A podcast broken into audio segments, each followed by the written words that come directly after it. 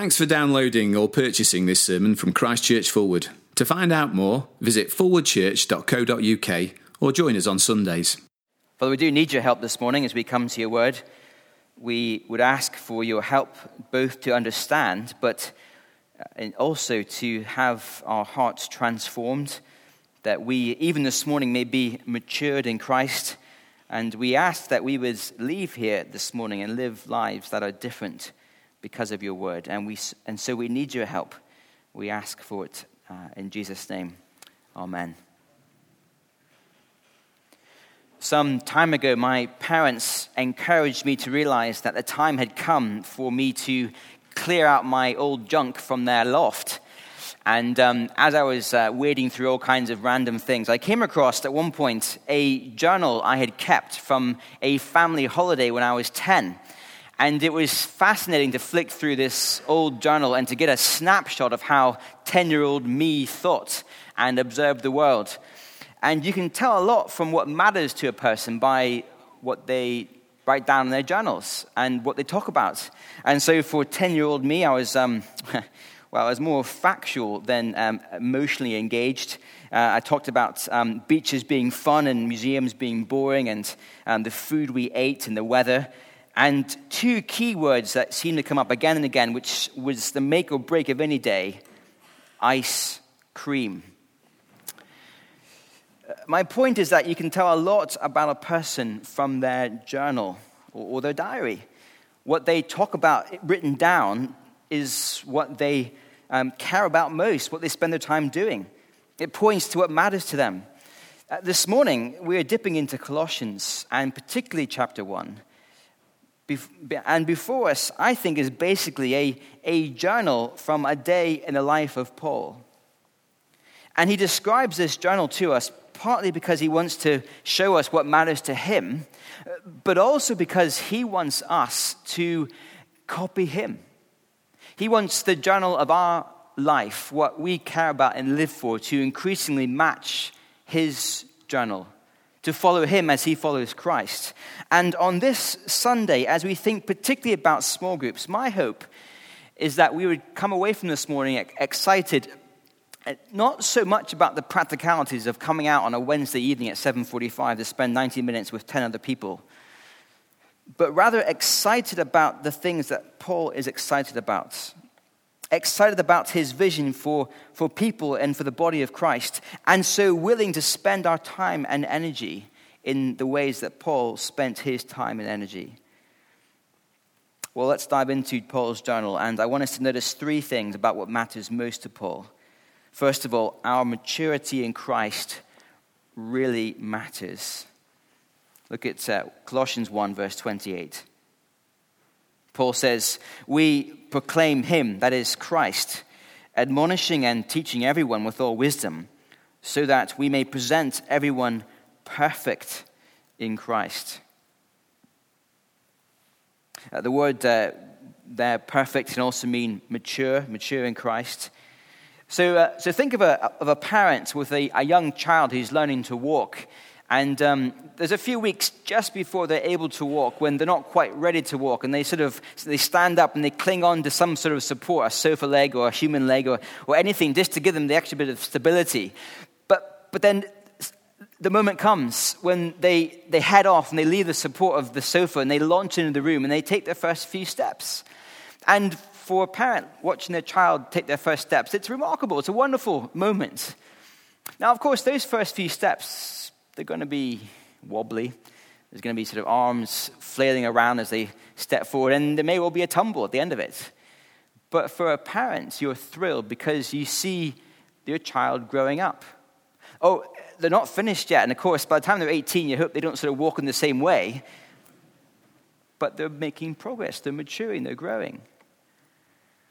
And what is true for parents and children is true for the Apostle Paul and his dear Colossian readers. He wants them to mature in Christ. Oh, they are Christians.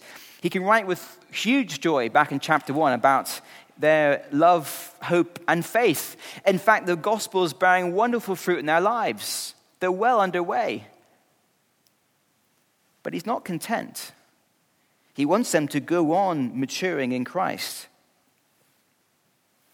In verse 28, Paul has in mind that moment when Christ will return and the Colossians, and indeed everyone, stands before Jesus, the truly perfect one, the truly mature one.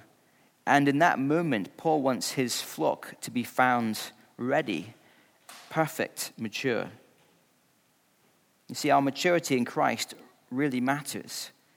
In fact, look at how much it matters to Paul, verse 29. It is to this end, Paul says, that I labor, struggling with all his energy, which so powerfully works in me. Last week, Lorna and I hired a, a camper van and went on holiday to the north of Scotland. And at various points, we found ourselves smugly sipping hot tea in our warm camper van and looking out the window at some campers trying to wrestle a tent in a strong wind.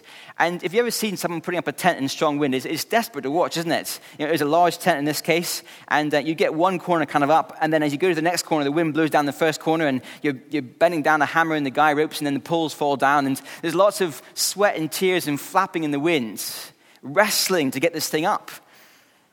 But of course, you keep on going because if you're a camper, it's night's coming and it's the one place you have to sleep. And so you carry on getting this thing up. Eventually, with all the tears and toil, it's there, it's up. And I, I have in my mind a sort of similar picture of Paul in verse 29. He is urgently, restlessly laboring away, and it's messy. It's, it's one step forward, two steps back. There's sweat dripping from his brow. Uh, why not just sit back and relax, Paul? Because Christ is coming. And he wants the Colossians to be found ready, to have grown up, to be fully mature when he does. Of course, no one will be perfect, not this side of glory. It is only when we see Christ face to face that the process of becoming mature will be complete. And yet, Paul is still very willing to give himself, to exhaust himself, to make as many people as mature as possible until that day comes. Because our maturity in Christ really matters. I wonder how Paul's journal compares with ours. I'm sure our diaries are packed full of all kinds of things. I'm sure we're busy people. That's the way life is, isn't it? But I do wonder if we are busy with the right things. Can we see Paul's priority for people, their maturity, etched into our diaries and shaping how we spend our time? It's why we have today a focus on small groups because in the busy world we live in, it's so easy to let our priorities slip, to become confused with things that actually don't matter very much at the expense of things that matter a very great deal. In Colossians 3, Paul paints a, a picture of what a maturing people looks like, and it is a beautiful picture. He talks about a people who are clothed in compassion, kindness, humility, gentleness, and patience. A people who love, a people who are quick to forgive, a, a people where there's no gossip or backstabbing, there's no short tempers or, or white lies, a people of purity. It's a brilliant picture, and that is the kind of picture Paul is laboring for maturity in Christ. And he would say to his readers and to us today, Come and join me in this pursuits of, of laboring for the sake of others, that they might increasingly become the people God would have us to be, mature in Christ. So, my hope this morning as we leave is not that we be excited, as I said, particularly about the thought of leaving the house at 7.45 one wet Wednesday evening, because Pete says we should, or because uh, through some kind of guilt we think we have to. But rather because we all believe our maturity in Christ really matters I think it would change when we come to small group, perhaps not occasionally, but as often as humanly possible. Desperate to be there because maturity matters. It would change why we come. If we find ourselves in a group full of people who need our help rather than in a group full of people who want to help us, might it be that the Lord will use what will be a challenging context? To actually mature us and, with the Bible open, to teach us how to serve others, to love others, to sacrifice our time and energy for the sake of others.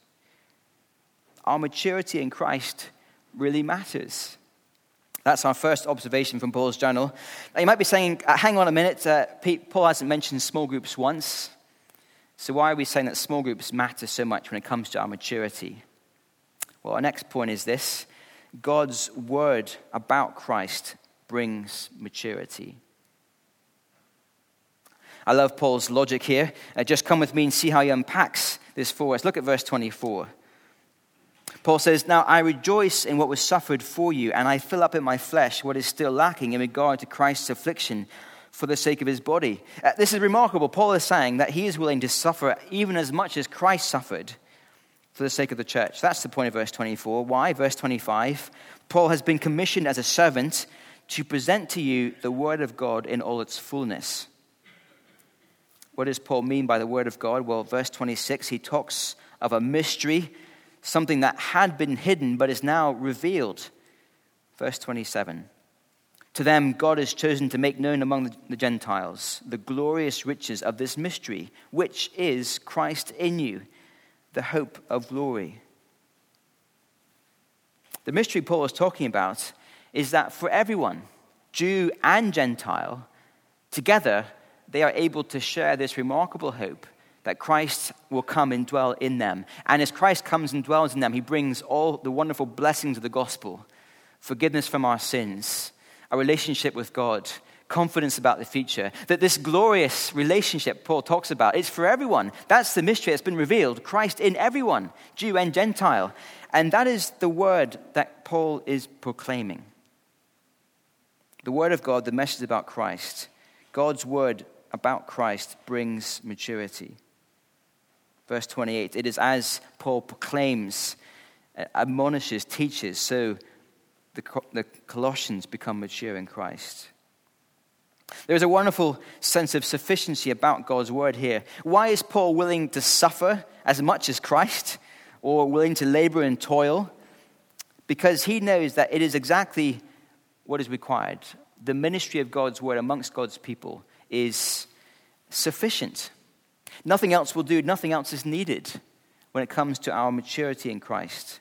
God's word about Christ brings maturity. Do you notice verse 28? Paul talks about three different ways in which he brings God's word to bear to God's people. He says in verse 28, uh, we proclaim him. It's the kind of word that you imagine Paul using when he's in a synagogue or a town center with lots of crowds. He kind of holds forth in public about who Christ is to lots of people. But notice also that he talks about admonishing and teaching. Admonishing is more a sense of warning or cautioning people. You, you, you, can imagine him not just in a synagogue, but you can imagine him in, in someone's home with a family. He knows them well enough to realize that there's a danger of error creeping in. And he might say to the father, just be careful. Be a compassionate father. Be kind and gentle with your children. I, have just noticed that you're beginning to lose your temper with them. That's admonishing. You might say to the children, I've just noticed you, you struggle to forgive each other when you fight. Remember, Christ has forgiven you. Make sure you forgive one another. He, he, he's admonishing the family with Christ. And I think it takes a certain amount of knowledge, not just from the front in a large crowd, but, but, but individual relationships to know how to admonish. The idea of teaching is instructing people and helping them to grow. And again, I think this will be, will be done in lots of contexts, yes, from the front, but you can imagine them going around from door to door in, in small groups and families, teaching about Christ, helping them to join the dots about who he is for anyone and anywhere.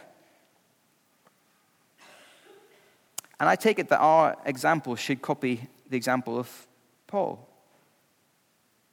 God's word about Christ brings maturity, which means that uh, we should be a church family where we proclaim Christ, and I think we do that on a Sunday, week by week, we try to. Make sure we do. But I take it that it's not just about the proclamation of Christ from the front that Paul's talking about. He would have God's word at work amongst us in lots of different ways the admonishing and teaching part of it. Which means that our time together this morning doesn't finish at the end of the final hymn. It, it goes on through coffee next door. As we talk to one another, we can actually bring God's word to bear with each other. I, I imagine throughout the week that um, there could be phone calls, there could be coffees, there could be dog walks where we talk about Christ together and we sort of do this work for one another. But I also imagine it includes small groups now, small groups, it's a human pattern, but I think based on this biblical principle that God's word about Christ brings maturity and that we should be about God's word in lots of different contexts. It seems to be the obvious application that small groups are a brilliant way for us and a regular way to get to know people well enough to teach and admonish each other with Christ.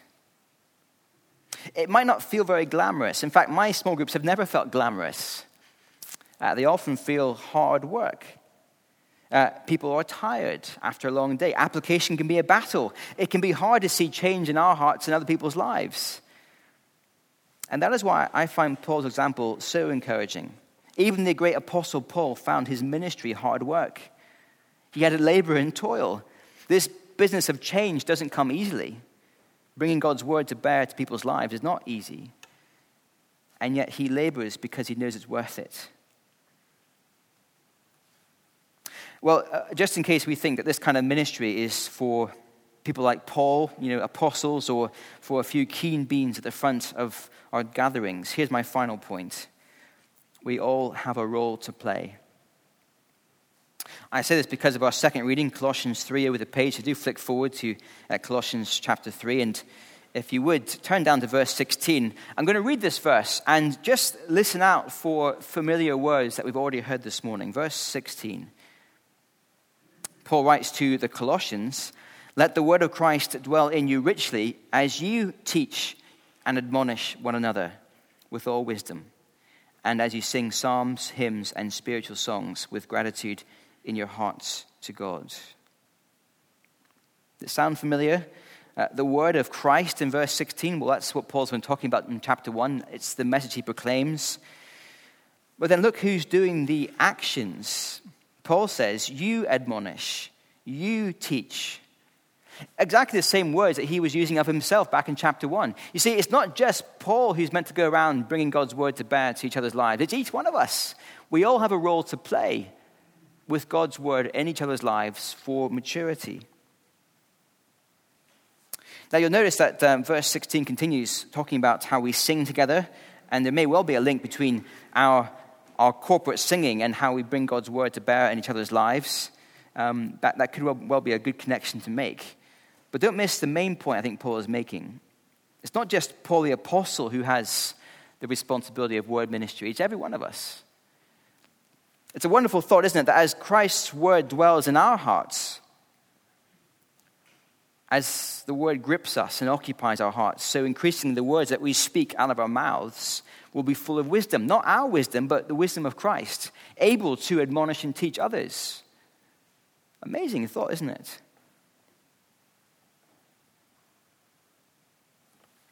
We all have a role to play. The body of Christ grows as we all play our role of teaching and admonishing with the word of Christ. In our small groups, as people get to know each other, as we get to know them, it's a great opportunity for this mutual encouragement and growth. Uh, let me just give you a, kind of a, a, picture in my mind of how this works.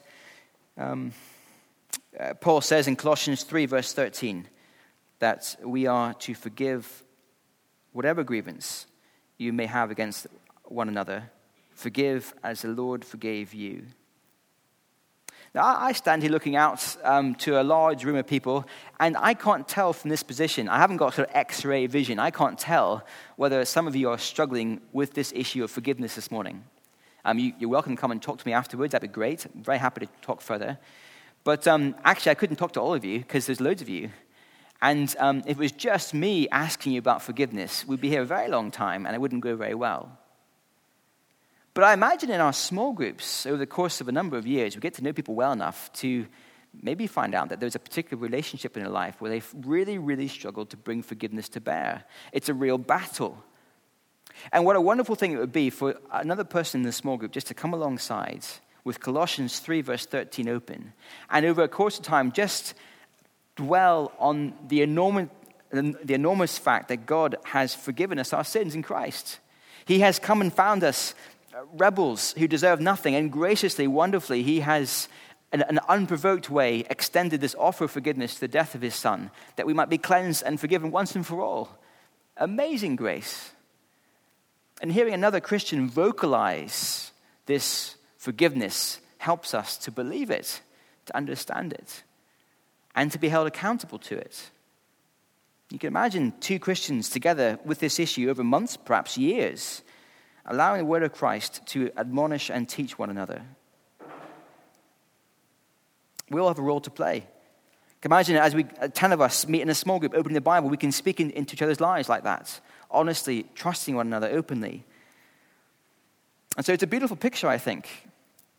Paul, with his diary, journal, uh, kind of urgently laboring for maturity, but sort of beckoning others, come and join me in this great task because Christ is coming back. Let's be found mature in him before he does so. Now, before I finish, our time is almost up. I can imagine a few people here this morning. Uh, I, I, hope agreeing with what Colossians 1 and 3 says about our, our growth in Christ, but then wondering this very good question if our relationships matter so much to our maturity in Christ, why are we going to reshape our small groups? You know, it sort of feels like we just got a good thing going after three years, really trust each other, know each other, and then we're going to stop the relationships and start again with new people. Doesn't that kind of cut against the logic of Colossians 1 and 3? I can imagine some people thinking that. Uh, it's a great question. I don't mind uh, telling you that for the last 12 months, I've, I've wrestled with this kind of question because I've been thinking, do we reshape the groups this year? I, I haven't come to this decision lightly. It's not an easy one. Trying to think through what is best for our church family. The goal is maturity in Christ. We do it through God's word. What is the best way to bring about the maturity?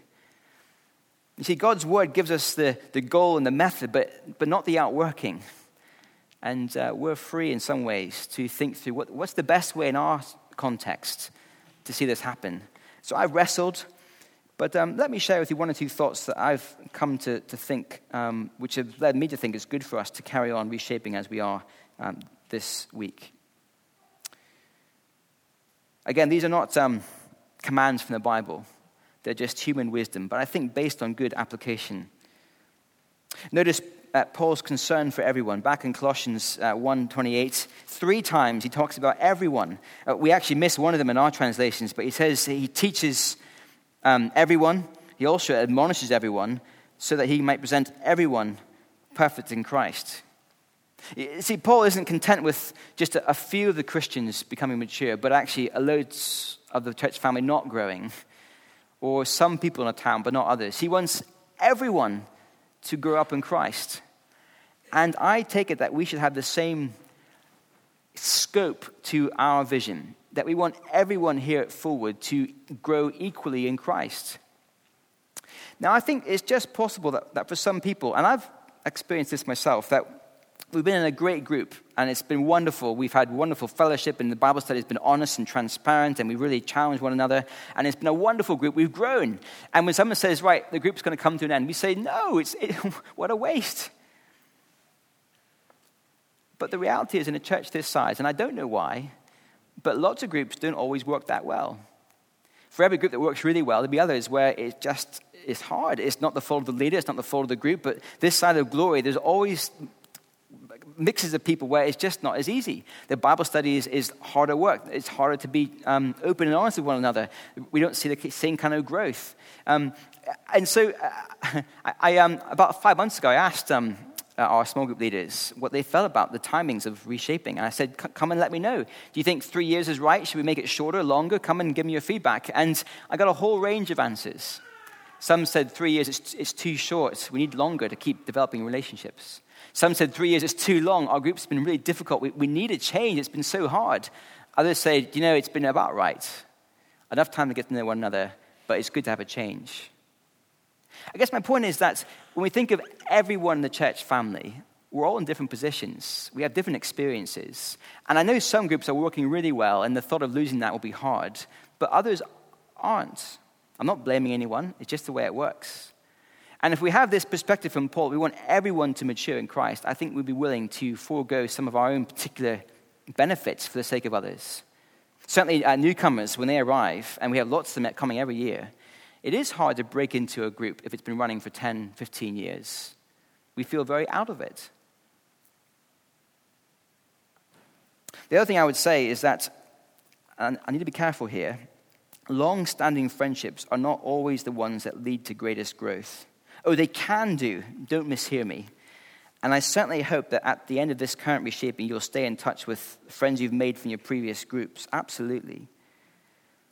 But actually, our growth depends on God's word being brought to bear to our lives, uh, not on a particular relationship or a particular person. And there is a danger that over time, our relationships and our groups can develop um, blind spots, or there's certain habits and styles that we just get used to and we don't challenge anymore. Uh, we see this with, um, with our families. It was interesting when Laura and I got married um, almost eight years ago now, we, we thought our families were relatively normal. And then when we brought someone new into the family, they started noticing all kinds of things that we did. They thought, well, why do you do that? Why do you make the tea that way? Why do you eat dinner that way? Why do you get up at that time of day? You know, why? It just seems strange. Because a fresh perspective actually uh, exposes blind spots. And actually, I think when it comes to our maturing in Christ, having fresh voices willing to lovingly, carefully admonish us can actually be very good for our maturing in Christ. Don't mishear me. I'm not saying that old friends don't have a role to play, but I think new friends have a role to play as well.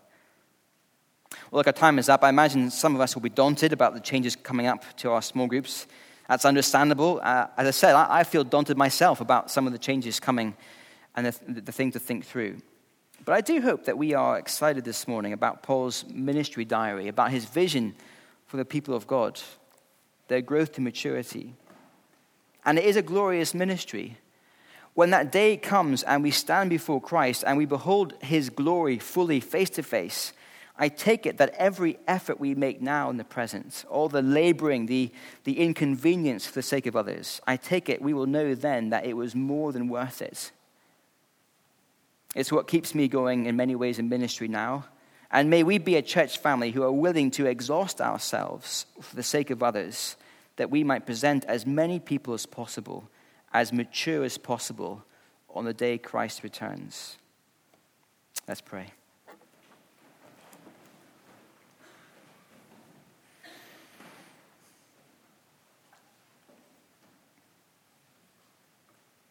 Father, we thank you for this wonderful, glorious mystery of, of Christ coming to dwell in Jew and Gentile. The wonderful news of the gospel for all people, the gospel that brings forgiveness and life and hope and so, Father, we do pray help us to cling on to that message about Christ, to live by it, to believe it, to allow it to uh, be at work amongst us, maturing us until Christ returns. Please help us to be willing to labor and toil for the sake of others with this wonderful message about Christ. In Jesus' name, amen.